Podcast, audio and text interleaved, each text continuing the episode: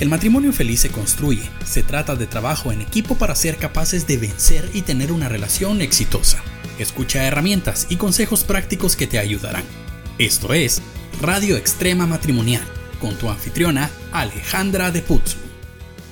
Bienvenidos a la Radio Extrema Matrimonial, un espacio en donde queremos darte tips, herramientas y mucha información para que tu matrimonio funcione. Bienvenidos, soy Alejandra de Putzu y hoy estamos aquí en buena compañía con nuestro querido Iván Pirela. Gracias, Ale. Un abrazo a toda la audiencia del reto de empoderamiento matrimonial y de esta, eh, este podcast que hemos eh, habilitado ya hace un tiempo, donde usted puede conseguir en nuestra página web, puede conseguir todos los episodios anteriores. Hay mucho material que va a ayudar a tu relación matrimonial, incluso que te puede ayudar también para ayudar a otros y contentísimo de estar en un nuevo episodio estamos retomando, porque la verdad es que habíamos dejado esto un poquito, pero hoy venimos con toda la fuerza. Así es. Eh, tenemos un tema que yo no sé si a ti, pero a mí me llegan mensajes todas las semanas. A mí me llegan de mujeres, em, pero yo no sé si a ti te llegan de, hombres o mujeres, no sé, ah, contándome que sus parejas han sido infieles. Sí, mira, yo, yo no sé si, si Ale fue por pandemia, pero una de las cosas que, que hemos visto en este tiempo es que esa, hay una tasa creciente eh, de, infidelidad, que ya definiremos lo que es infidelidad o lo que es una infidelidad, pero yo estoy recibiendo también muchos mensajes de hombres y mujeres este, siendo infieles o que les han sido infieles. No sé si tiene que ver por lo que está pasando en pandemia, la desconexión en algunos matrimonios, en algunas parejas, se acrecentó quizás eh, algunos problemas que antes de pandemia se escondían detrás del gimnasio, la peluquería y cosas, pero una vez de la convivencia extrema de la, de la pandemia, parece que se avivaron cierta, la desconexión y el verdadero problema que había en los matrimonios, pero sí hay una creciente cantidad de mensajes que nos están llegando de hombres y mujeres en esta situación.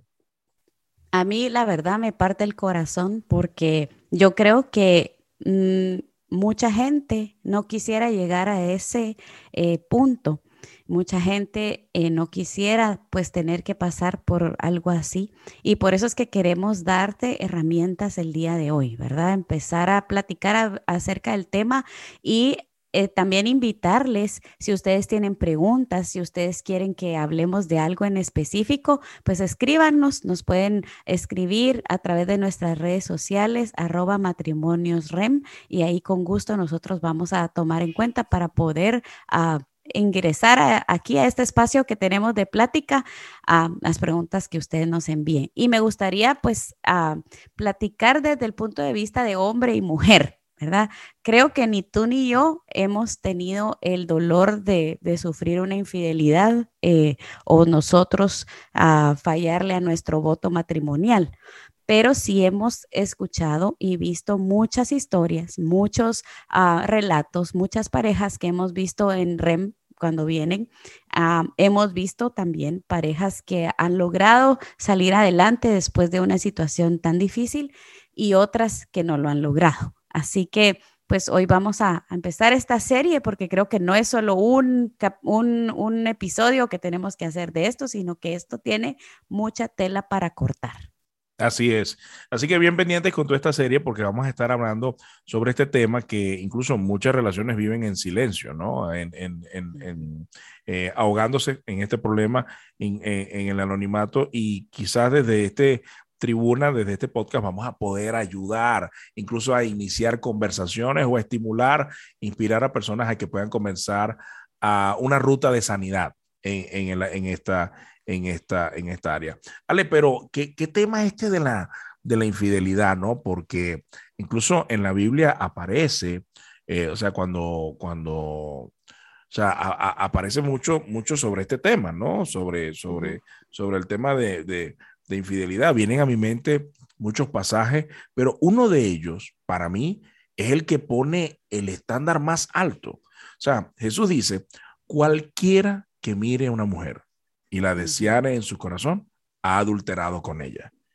Mira, una cosa era eh, acostarse con otra persona, o sea, besarse con otra persona, o sea, tener un contacto físico, sexual, eh, eh, romántico con otra persona.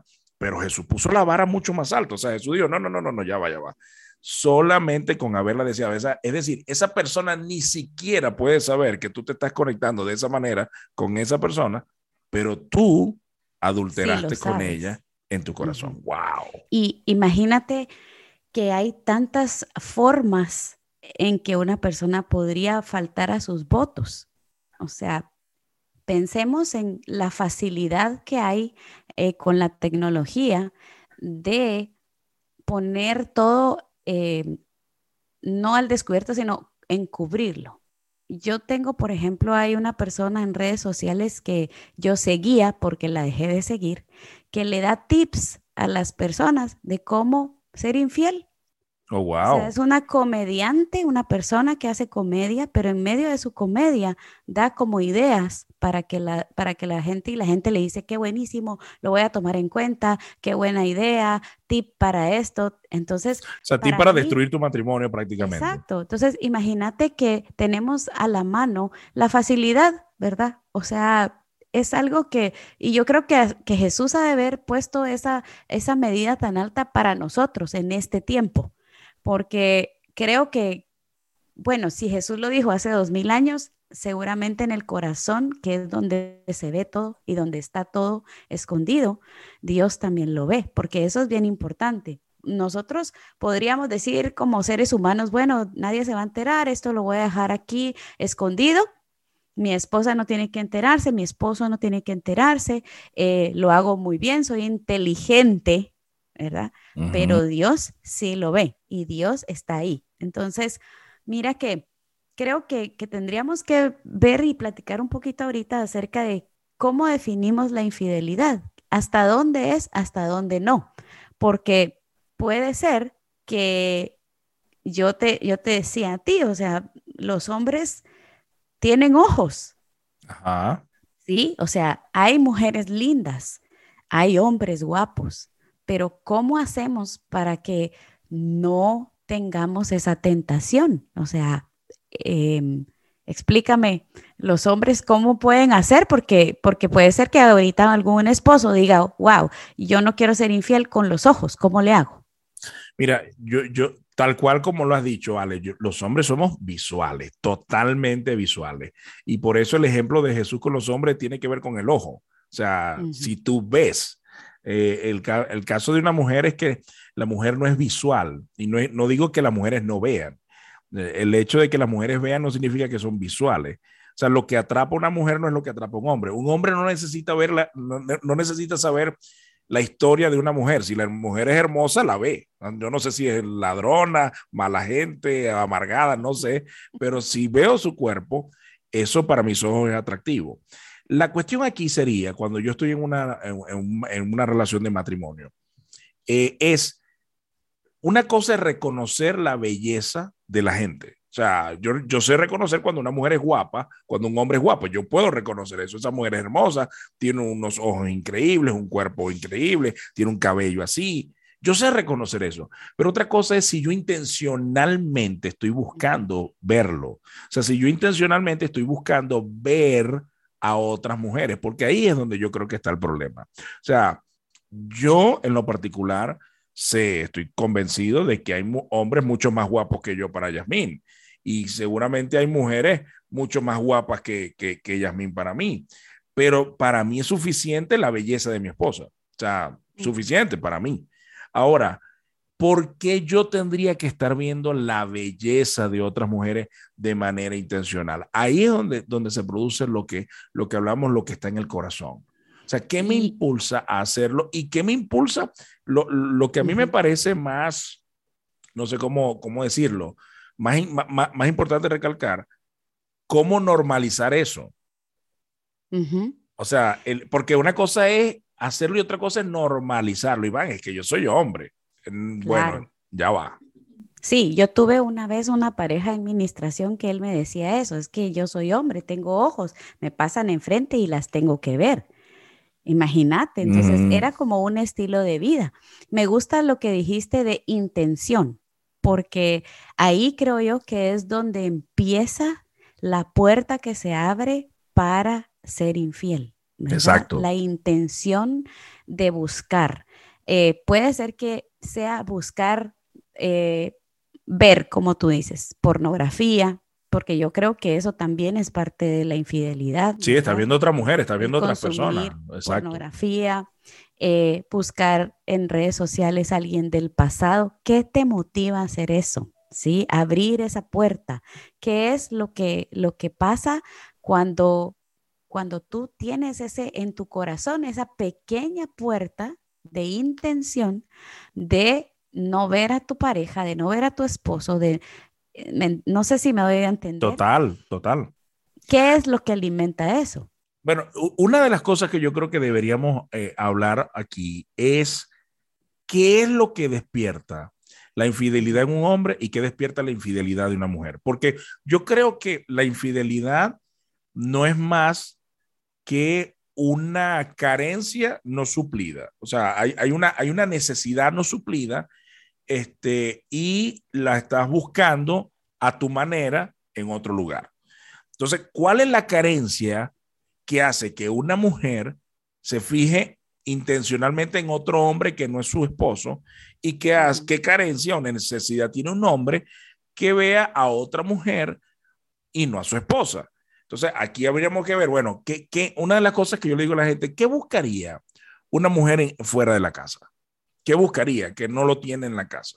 Entonces, si vamos a las necesidades de hombres y mujeres, que me estabas conversando acerca de ahorita de eso, oye, en, todo, en todos los estudios, en todas las cosas, lo que normalmente la necesidad número uno de una mujer es sentirse amada. Entonces, si una mujer no se siente amada, este, y de pronto hay cánticos este, gregorianos de alabanza en otro lado hacia ella, o sea, comienzas a ver... la puerta. Exactamente, y comienzas a ver ese famoso dicho que, se escucha mucho en inglés, el de que la, la grama o el césped del vecino está más verde que el tuyo. Exactamente. Y sabes que me recuerdo de una escena de una película que se llama Family Man con Nicolas Cage. No sé si tú la viste. Bueno, ahí hay una señora que le coquetea mucho a él y le pasa por el lado y le ofrece algo de tomar y esto. Y como él no tiene recuerdo de su vida pasada, se le acerca y le dice, eh, ¿hay algo aquí pasando entre nosotros? ¿Verdad? O sea, él le pregunta y ella le dice, ¿por qué tú quieres que pase? ¿Verdad? Eh, y, me, y, eso ahorita que estabas diciendo eso es una forma en que a veces las mujeres se acercan como para llamar la atención de alguien porque no tienen la atención en su hogar. Em, Sabes que, que, hay veces que, por ejemplo, hemos platicado con Chepe, ¿qué pasa? que ¿A qué llegan todas estas personas? Y él, él me dice, mira, yo creo que la infidelidad se abre una puerta cuando hay enojo, cuando hay descuido que no se ha mm. tocado. O sea, el enojo llega a tanto y puede ser tal vez no la palabra enojo, sino frustración. Total. De todas estas cosas que yo no tengo en mi hogar, que veo que otras personas tienen, que cuando nos casamos, nosotros nos casamos para tener exclusividad. Esa es la razón del matrimonio, creo yo. total. Para yo ser exclusivo tuyo, tú ser exclusivo mío. Entonces, ¿de quién más voy a recibir yo palabras, de afecto, sino de mi esposo. Y si yo no tengo esas palabras, lo que va a ocurrir es que va a empezar a crecer una frustración, una, un vacío muy grande que no se está llenando con nada y va a llegar un día en donde yo me voy a enojar tanto y decir, bueno, voy a ir a buscar quién sí me las dice. No sé si me doy a entender. Mira, de hecho, viendo, eh, haciendo consejería recientemente, en, en los últimos meses, una de las cosas que me he dado cuenta es que los hombres se sorprenden mucho cuando sus esposas son infieles. Y, yo digo, ¿por qué te sorprende? Iván, porque yo, yo cumplo con pagar las cosas de la casa, yo cumplo con, o sea, yo, yo ayudo con los hijos, yo, yo lavo los platos, yo hago esto, yo, bueno, chévere, pero cuando yo voy hacia ella, básicamente dice, sí, él, él, es un buen, él es un buen papá, es un buen gerente en el hogar, pero es un terrible esposo. O sea, no, no es mi esposo, no es mi hombre. A veces parece que es mi papá o mi hijo, pero no es mi esposo. Entonces, e, eso que tú decías me parece interesante porque también hay un punto. Por ejemplo, cuando la mujer pierde admiración hacia su marido. Ahí tenés la otra. Uy, qué tema. Por ejemplo, otra cosa, hay hombres que son increíbles gerentes, pero a la hora de su speech hacia su esposa, son terribles. Por ejemplo, hay algunos hombres que se burlan de sus esposas.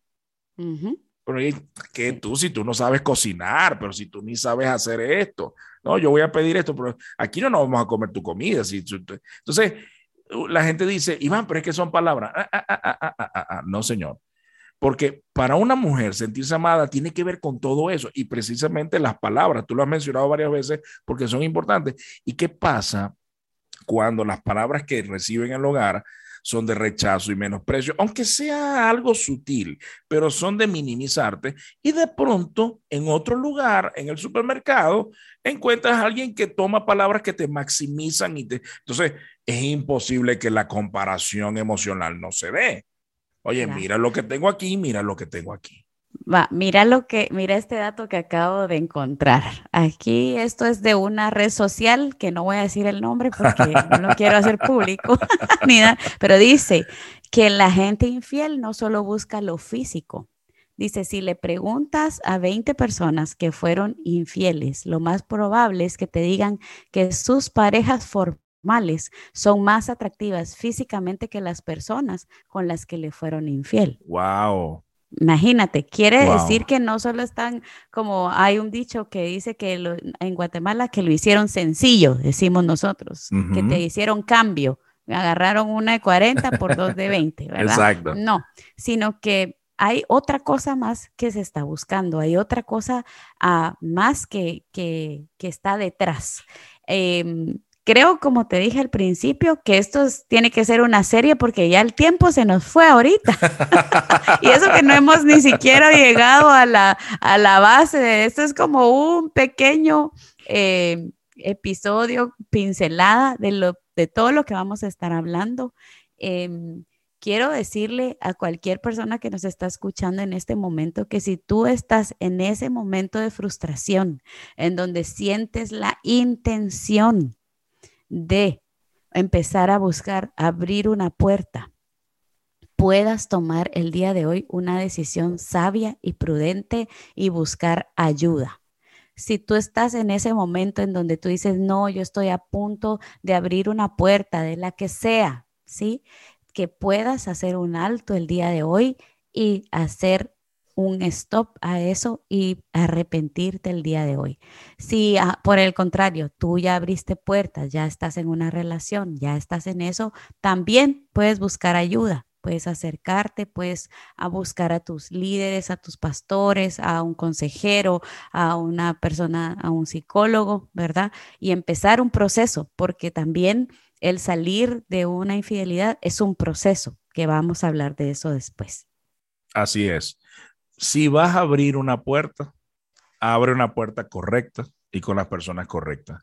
Busca ayuda, habla con alguien y, encuentra la ruta para reconstruir, arreglar lo que, lo que tienes, arreglar tu matrimonio, arreglar tu relación. Durante toda esta serie vamos a estar hablando acerca de esto, acerca de, de la infidelidad, cómo salir, cómo sanar, cómo reconstruir, eh, como esos puntos ciegos que nos llevaron a esta situación. Vamos a estar hablando durante toda esta serie aquí en el podcast de El reto de empoderamiento matrimonial. Así que no se lo pierdan. Esto va a estar en nuestra página web subido cada uno de los episodios de esta serie imperdible. Ya retomamos y ya estamos felices de volver con ustedes a través de este medio. Así que eh, por aquí nos vamos a estar escuchando.